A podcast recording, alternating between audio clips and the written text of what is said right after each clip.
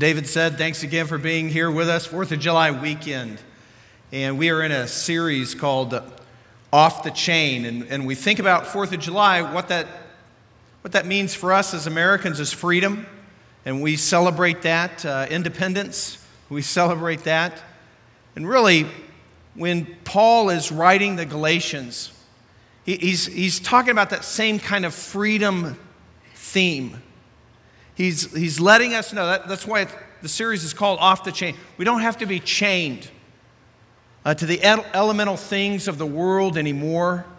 We're not even chained to a moral law. We're not chained by our sin. We're forgiven. We're free to live a new life. And that's what our series is all about. We're, we're going through Galatians chapter by chapter.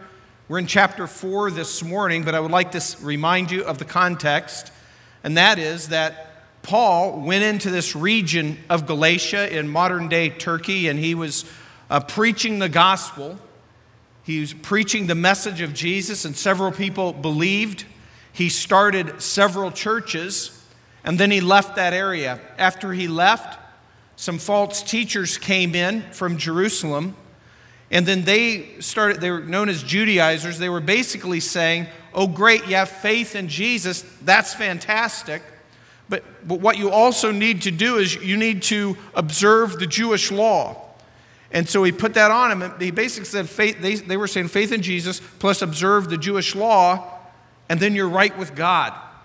But that was really undoing the gospel that, that Paul had preached. And so he's writing them and he's saying, I cannot believe that you would abandon the gospel for this, for this way of earning your salvation. And so that's what's happening in the book. And, and, we're walking through it chapter by chapter. We're in chapter four, and here's what we're going to find out in chapter four. I mean, he's already told them that, and the problem with the, the message, this false teaching message, is you can't add anything to Jesus. Not Jesus plus good works, not Jesus plus observe the law equals you're right with God. It's Jesus. Faith in Jesus means you're right with God. Then, once you're right with God, you'll be motivated. Once you've been justified, once you've been adopted into God's family, you'll be motivated to follow. But following God, obeying His law, has nothing to do with getting your salvation. That comes afterwards, and it's something we do out of gratitude. We do not earn salvation in any way. And now in chapter 4, he's going to remind us, he's going to teach us through the Galatians, he's going to say that when we became Christians, our status has changed. We now have a new family, we have a new way of living, and we have a new mission. And so I want to pick it up in Galatians chapter 4, beginning in verse 1. And here's how he, he opens this chapter. He says, and it really it comes off the last two paragraphs in chapter 3 uh, with this theme of adoption, but here's how it goes 4 1. Now I say, as long as the heir is a child, he does not differ at all from a slave, although he's the owner of everything but he is under guardians and managers until the date set by the Father. So also we, while we were children, were held in bondage under the elemental things of the world. We're going to get back to that phrase, elemental things. So also we, while we were, we were children, were held in bondage under the elemental things of the world. But when the fullness of time came, God sent forth his Son, born of a woman, born under the law, so that he might redeem those who were under the law, that we might receive the adoption as sons. Because you are sons, God has sent forth the Spirit of his Son into our hearts, crying, Abba, Father. Therefore, you are no longer a slave but a son, and if a son, then an heir through God. So, in this passage, what Paul is teaching here is that, that we've been adopted by God into a new family, God's family. We're heirs to the king. And in this passage, he's mentioned that he's, he's, God sent forth to us. He says that twice. Once he sent forth his son, And then later he says he sent forth his spirit. And it's almost, you can think through that this way God, in wanting to redeem us and adopt us, he sent forth his son. Jesus Christ came, took on humanity, lived a perfect life, but ultimately came to die to pay for our sins. And so God sent forth his son so we would have a way to be forgiven. And if we respond in faith, we become true Christians and our status changed. We're in a new family, we're believers, we're legally heirs of God. But then Paul also says he sent forth his spirit. And I think what's happening there is Paul saying, we already know that we have this legal status because of what Jesus did for us when he came and our response in faith. But then God sends his spirit so that he can more fully experience that. Unless I get too mystical on you, let me, let me illustrate it this way. Picture this. Picture, picture a father and son, say a father and a son, young son, and they're walking hand in hand. You're just watching them through town or wherever. They're walking hand in hand and, and they're just going blocks and blocks, and, and you could tell father, son. But then suddenly, as you're watching, the father reaches down, sweeps the son up into his arms, hugs him, and kisses him. Just in joy, sets him back down, and they continue walking. Now, the whole time the son is walking with his father, he knows this is dad. I belong to him. I'm his son. He gets that. He has the knowledge. But when his father sweeps him up into his arm, hugs and kisses him, then the son experiences more fully the intimacy that he has and the joy that he has with the Father. And I believe what Paul's trying to tell us here is Jesus made our adoption possible. Jesus made a way through faith where we, be, we can become connected with God forever. But it's the Spirit that comes to help us more fully experience the intimacy and joy that we can have in our relationship as Father. And then that's why Paul uses this term, Abba. Abba is just a Greek way of, of saying, or uh, it's a way of saying daddy. It's daddy, daddy. And so there's this emotion, this intimacy, this closeness that comes with that. And I believe that's what Paul's telling us the Spirit brings into our relationship. Now, Jesus made a way for us to be adopted into this family. And through the Spirit, we get to experience that more fully. And I think a lot of times we don't experience that, think about that, live in that the way we should.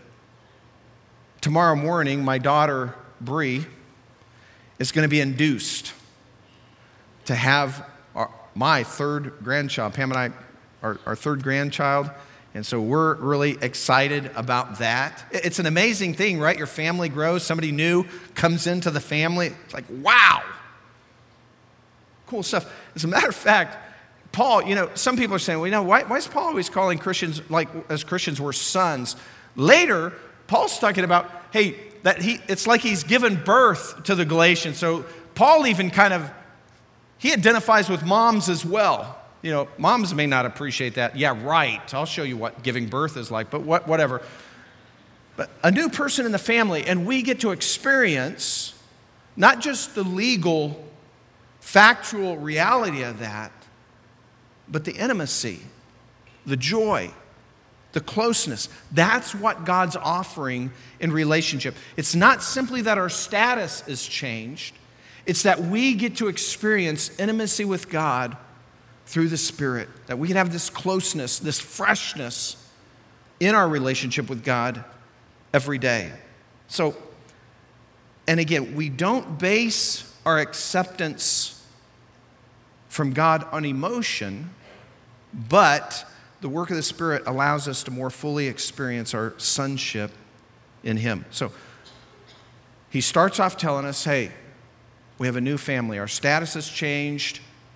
We have a new family, and now he's going to tell us that not only do we have a new family, we have a, a new life. We have a new way to live.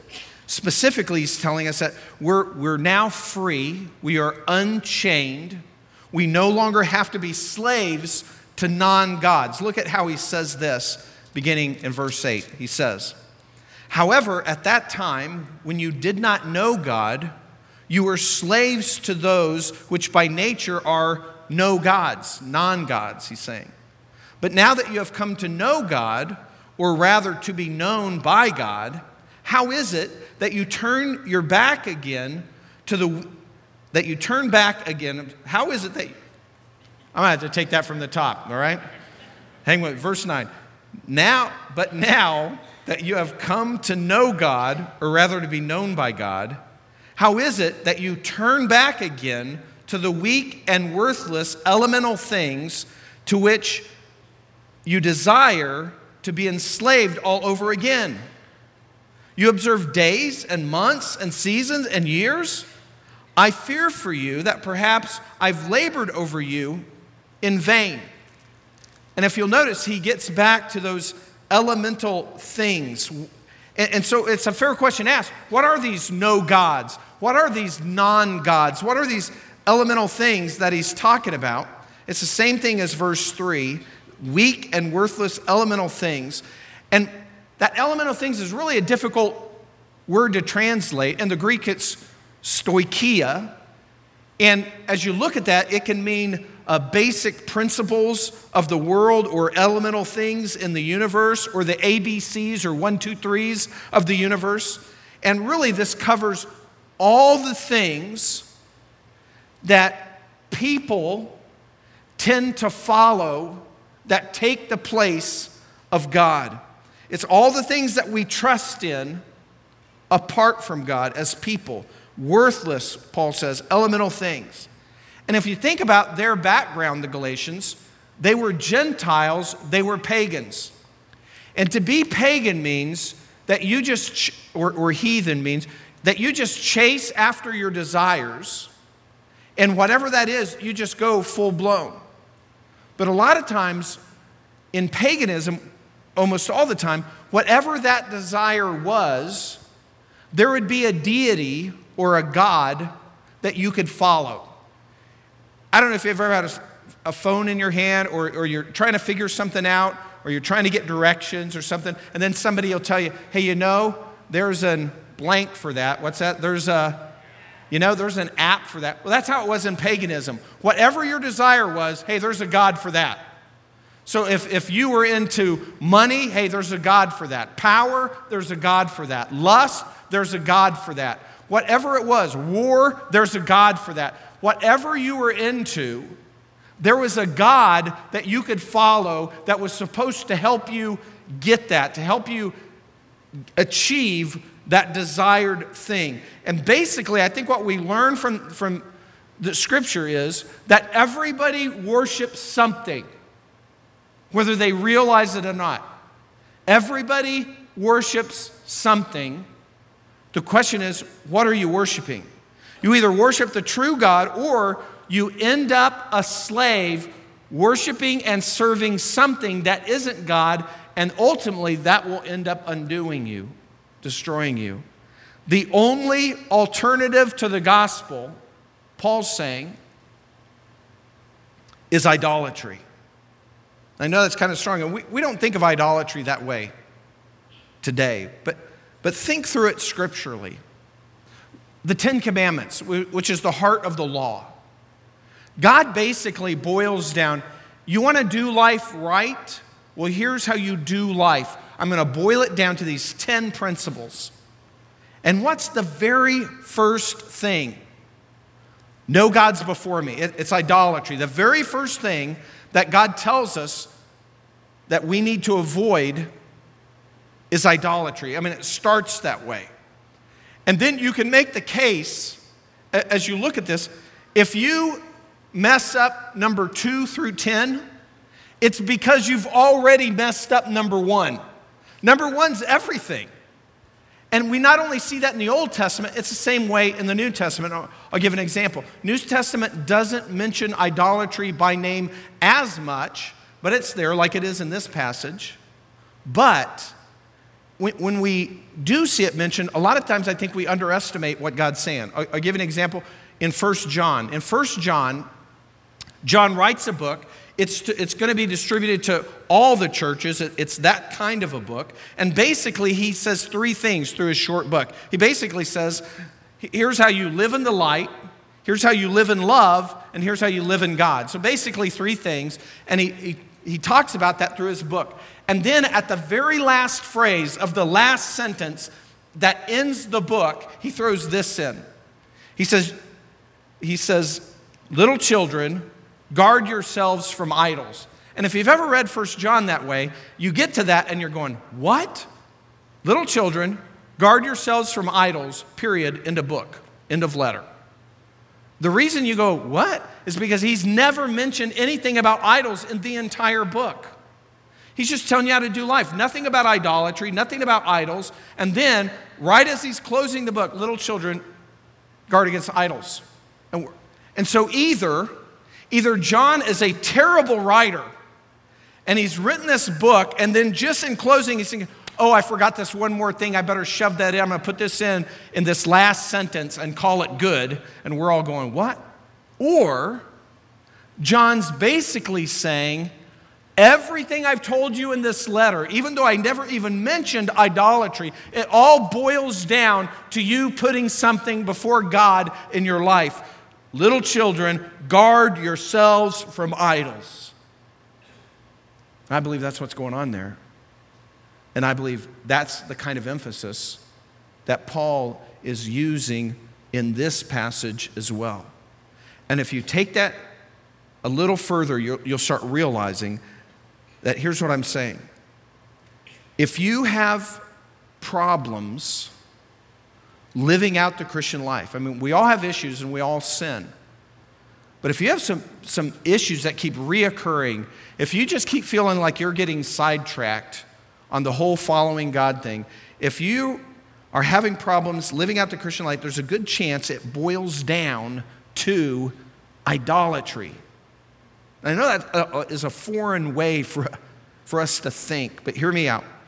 I think they're saying the greatest danger we have in living the Christian life is not that we do this or do that, it's not deeds and actions, it's really idolatry. I think John's saying the same thing the Ten Commandments are saying. If you don't have God first, that's the root of all your issues. That's the root of all your sin. We all worship something, and the only alternative to worshiping the one true God is to chase after something that becomes an idol in our life.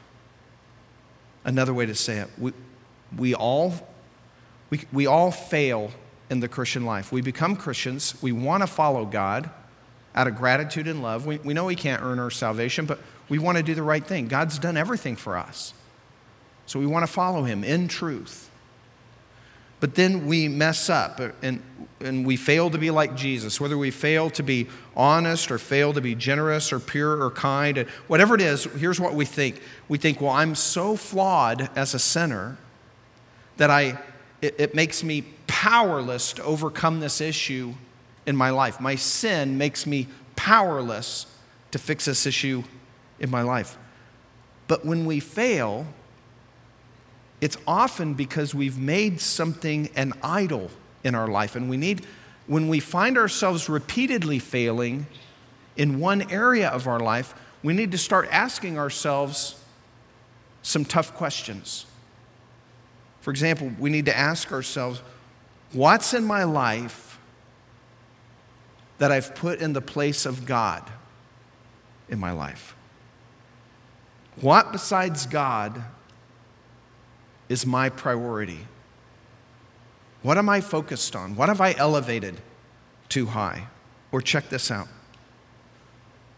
What is God telling me in His Word that I'm not believing? And because I say intellectually I believe, but in my heart I'm really not believing it, I keep thinking that I have another way of achieving something that's actually not following God. And when we start asking ourselves questions like that, we will find that sometimes we're elevating things above God in our life. And generally, they're good things that we've turned into bad things because we've overemphasized them. That, that's what's included in these elemental things, these non gods that Paul's talking about. So, how do they enslave us? Well, these things that could even be good things, they enslave us when we overemphasize our desire for those even maybe good things. Uh, they end up becoming destructive in our life. It's interesting because when Paul uses the word desire in this passage we just read, there's, there's a, a Greek word, thelo, for that.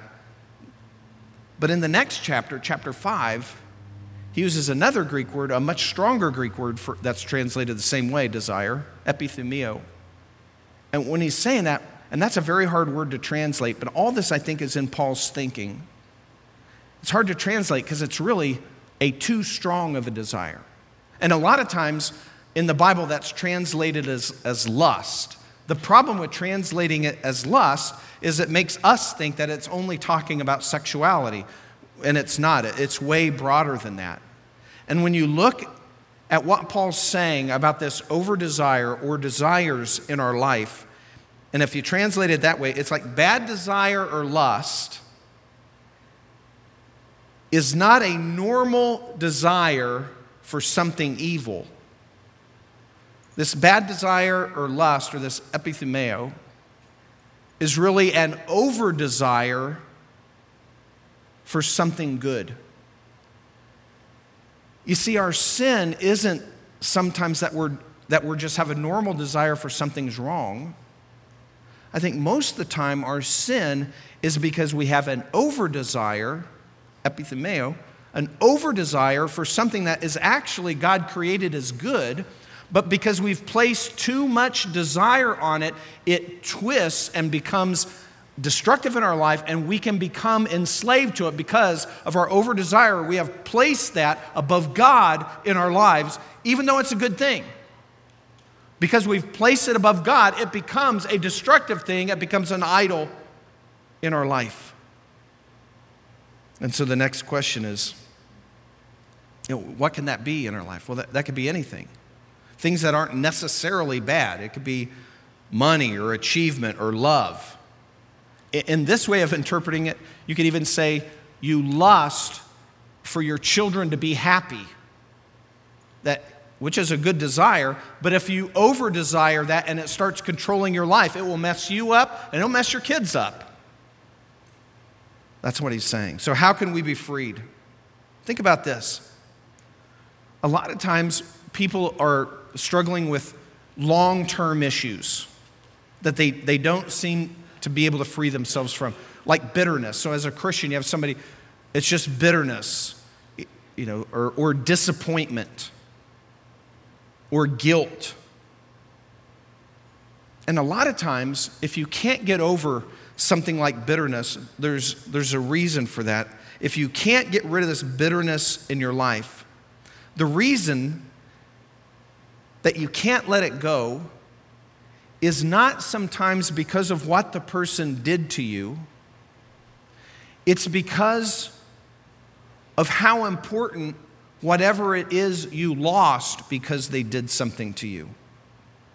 Sometimes, for example, if somebody's done something to you and you're bitter and you know you should forgive and move on, but you're bitter, you can't let it go. Sometimes it's not just the thing they did, it's the thing they did caused you to lose something and you can't get over it because you that thing you lost you're putting on a level of God that you have to have that. And so you've lost it, you can't get it back. This other person's responsible, and, and now your life's wrecked and it will never be fixed because you're putting an overemphasis, an over desire on whatever that was. Does that make sense? And it's the same way with a lot of things in our lives. Sometimes you'll hear somebody say, um, wow, I, it, it, like it'll be a guilt thing. I did this. And, they'll, and sometimes they'll say something like, I can't even forgive my, yeah, I can't even forgive myself. This is so bad, I can't even forgive myself. Sometimes what they can't, the, the problem that they're having is not so much the, the sin or the wrong thing that they may have done. It might have been that they didn't achieve, or, or they had a bad investment, or they lost their spouse. And, and, and maybe that was because they did something wrong, or maybe it's because they just weren't paying enough attention, or whatever it is. And then all of a sudden they can't forgive themselves. But part of that is not just what they did, part of that is because they're realizing what they lost, they can't get back, and they're putting an overemphasis on what they lost, and they're elevating that thing up to where God should be, and all of a sudden their life is forever ruined because that most important thing was lost. And they can't forgive themselves because they don't see any way of coming out of that.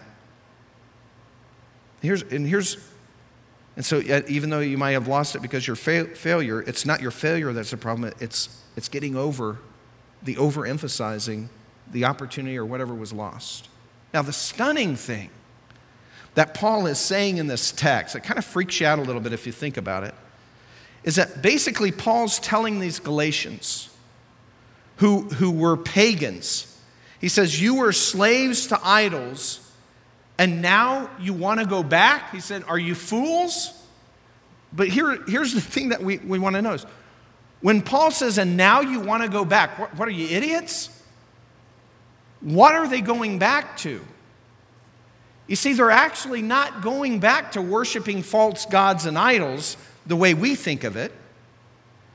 What they're going back to is this new teaching that has come in from the false teachers saying, no, it's not just faith in Christ, you have to do all these things. You have to observe the religious calendar, days, months, and years. You have to do all this stuff. The amazing thing is, and again, the stunning thing about this is, is we have Paul, he's comparing being super moral to being a pagan heathen.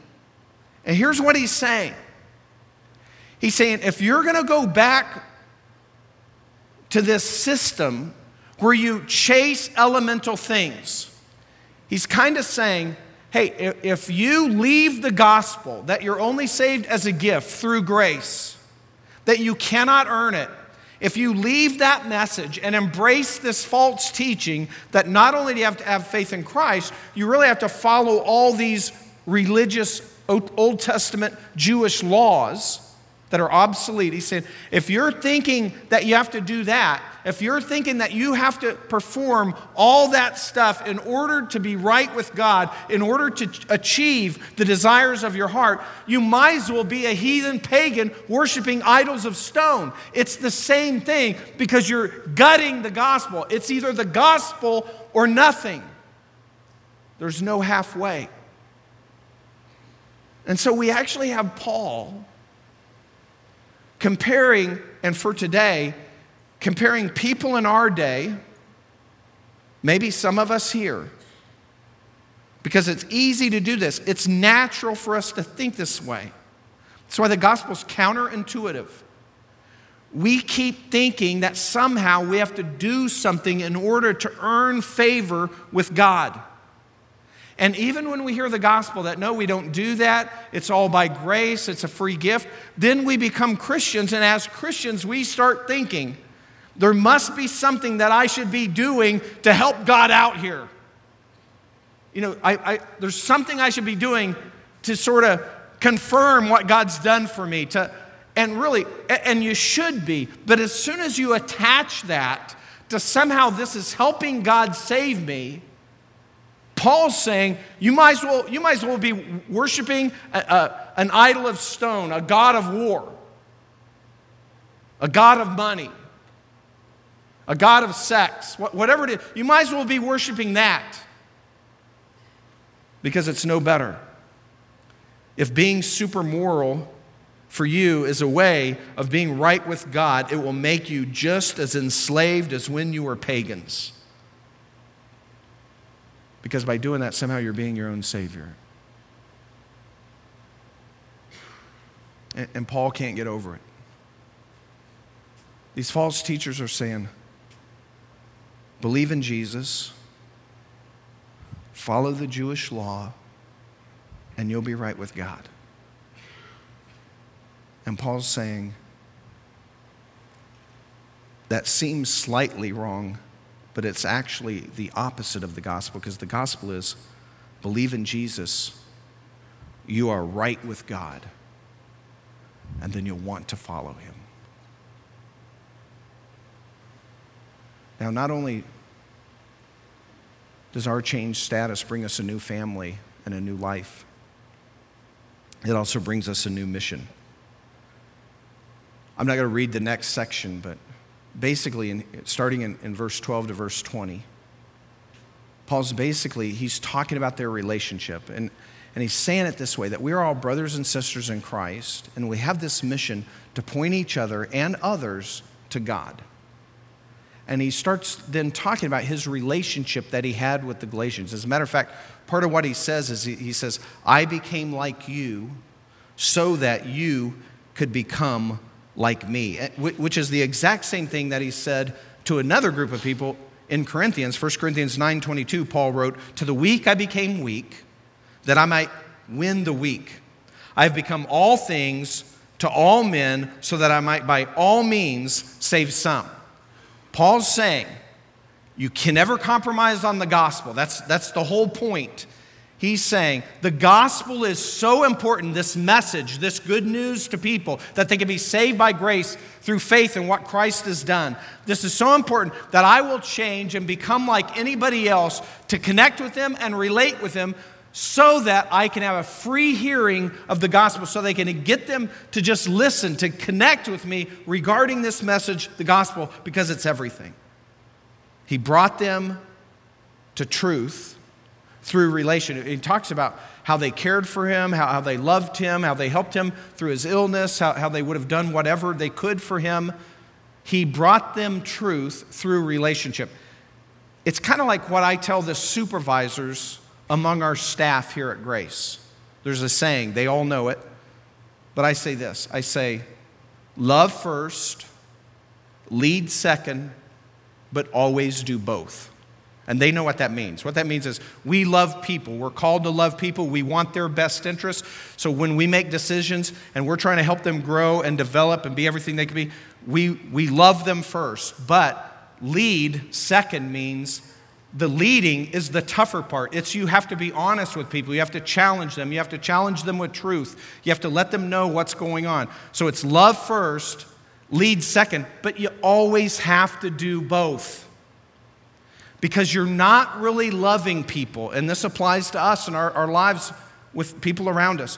We're not really loving people if we're not telling them truth.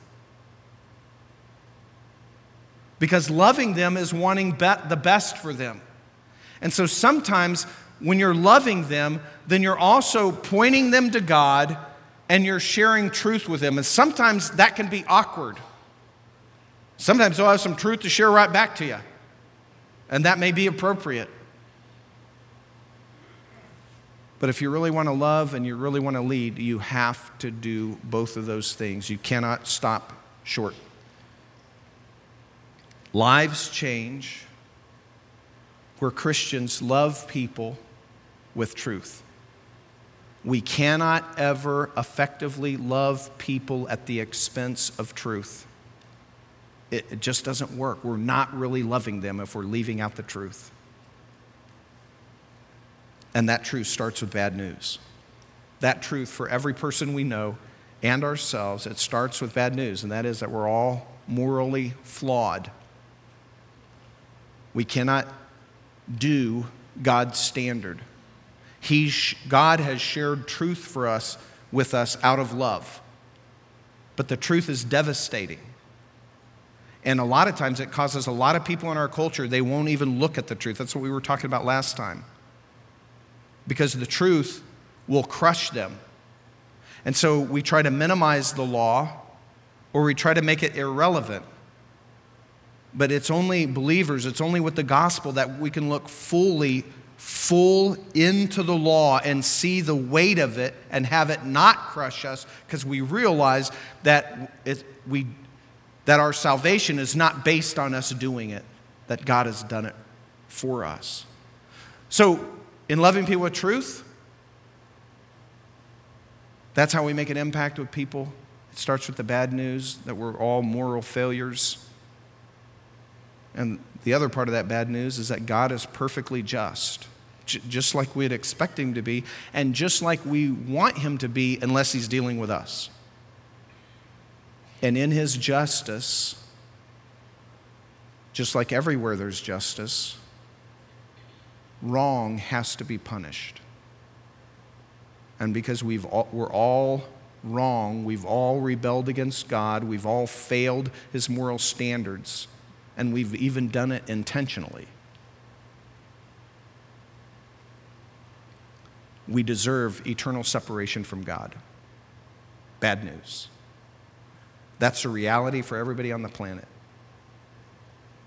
But there's good news for everybody on the planet. And that is that God loves you. He knows you, He knows everything about you, and He loves you. And He made a way for you to be reconciled to Him.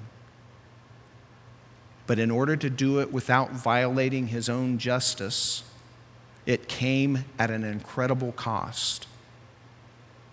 That He would allow His only Son, Jesus Christ, to leave heaven, to clothe Himself in humanity and he lived a perfect life on his way to voluntarily allowing himself to be killed for our sin. And that's exactly what Jesus did. He paid our penalty for sin so that we don't have to. And the way that we get his payment counted for us, God says, is that we have to respond in faith. That's the good news. We don't have to do it, we just have to accept it. And when I say faith in Jesus, what I mean is that you believe who Jesus is, that he's the Son of God, and that you're placing your trust in what he did on the cross of Calvary, that it is enough to pay for all of your sins, your lifetime of sins, your sins past, your sins present, your sins future. That his death on the cross was enough to pay for all of that. And that's what it means to be a true Christian. And what Paul is warning us here is that if we think we're true Christians because we go to church, or because we've been baptized, or because we think we're a good parent, or a good neighbor, or anything like that, we think somehow that makes God okay with us. We are completely misunderstanding the gospel and we're believing in something that is just the opposite. That's what he's telling us. It's faith in Jesus alone and nothing else. God loves you. He knows everything about you. He knows all your rebellion and sin, and He still loves you. He loves you more deeply than you've ever dreamed. And at great cost, He's made a way for you to be reconciled to Him. But it only happens through faith. Right now, um, I'm getting ready to close, but uh, we haven't done this in a few weeks. And I just, if you've been with us and, and maybe even right now you're ready to place your faith in Christ, So I want to give you an opportunity to do that. And the way I'm going to do that is, is what it means to be a Christian is put your trust in Jesus, only in Jesus. The way we sometimes uh, express that to God is through prayer. And if you're ready, if you're trusting in Jesus right now, ready to do that, here's how you can express it to God, and I want to lead you through that. So let's all bow our heads. First of all, I just want you to know God, God knows your every thought. And so you can talk to God silently and He hears you. And I don't want to embarrass anybody or anything, so just know you can do that. And if you're hearing this message, and this is the most important message, the gospel that you ever hear in your life, if you're hearing this today for the first time or not, and you're ready to to put all your eggs in the basket, if you're ready to put all your trust in Jesus, tell God. Maybe something like this right now. You can pray this way Father in heaven,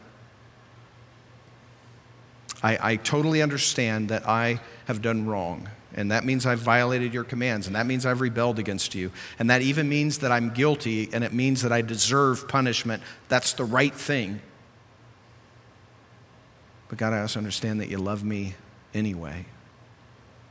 And you've created a way for me to be forgiven that does not violate your justice that you allowed Jesus to die on the cross. And right now, I am placing my trust in Jesus and Jesus alone for my salvation. And I know I cannot bring anything to the table. I, I can't anything, do anything to help you save me. It's just Jesus. And my trust is in Jesus. I'm asking you to come into my life through your Spirit. And knowing my position is secure in you, that I'm yours forever. I also ask that you'd help me to follow you. Thanks for loving me like that. In Christ's name. I'd like your heads to be bowed. I'm just going to ask for a response. Again, I'm not here to embarrass anybody, just a way for us to pray for you. If you're on the left side, your left of our auditorium, and, and you prayed that prayer, thank you. Just pop your hand up and let me know that. Thank you very much. Thank you, sir. Anyone else? Just up and put it right down. I see you right there. Thanks. I see you. Thank you. You too. Just put it up and put it down. That's, that's all I need you to do. I see you. Anyone else? Put it up and down. And then the right side of the auditorium. Hey, Kevin, yeah, I just prayed that prayer, or I put it in my own words, but I was sincere. Uh, I'm, I'm trusting in Jesus, maybe as far as I know, for the first time today I'd just like you to raise your hand right now so I can see you. I see you right there. I see you there. See you there. See you back there. Thanks. Anyone else? Just let me see you. Thank you very much. Let's stand together and we're going to close in prayer. Father in heaven, we thank you for these several people, these souls that you know and love perfectly. Uh, who are placing their trust in you today. Lord, we thank you for that. Thanks that we, we get to see that. And Father, I pray that they would feel your presence in their life and, Lord, that they would know that this is forever, that it's a gift. And Father, I, I pray that you help us as a church uh, to move forward and to be what we need to be and Lord, that you would help us interact with each other in such a way that we'll all be pointing each other to Jesus and also sharing your message with other people. God, thanks. Thanks for bringing us here together at Grace. And uh, thank you most of all for your son, Jesus. In Christ's name we pray. Amen.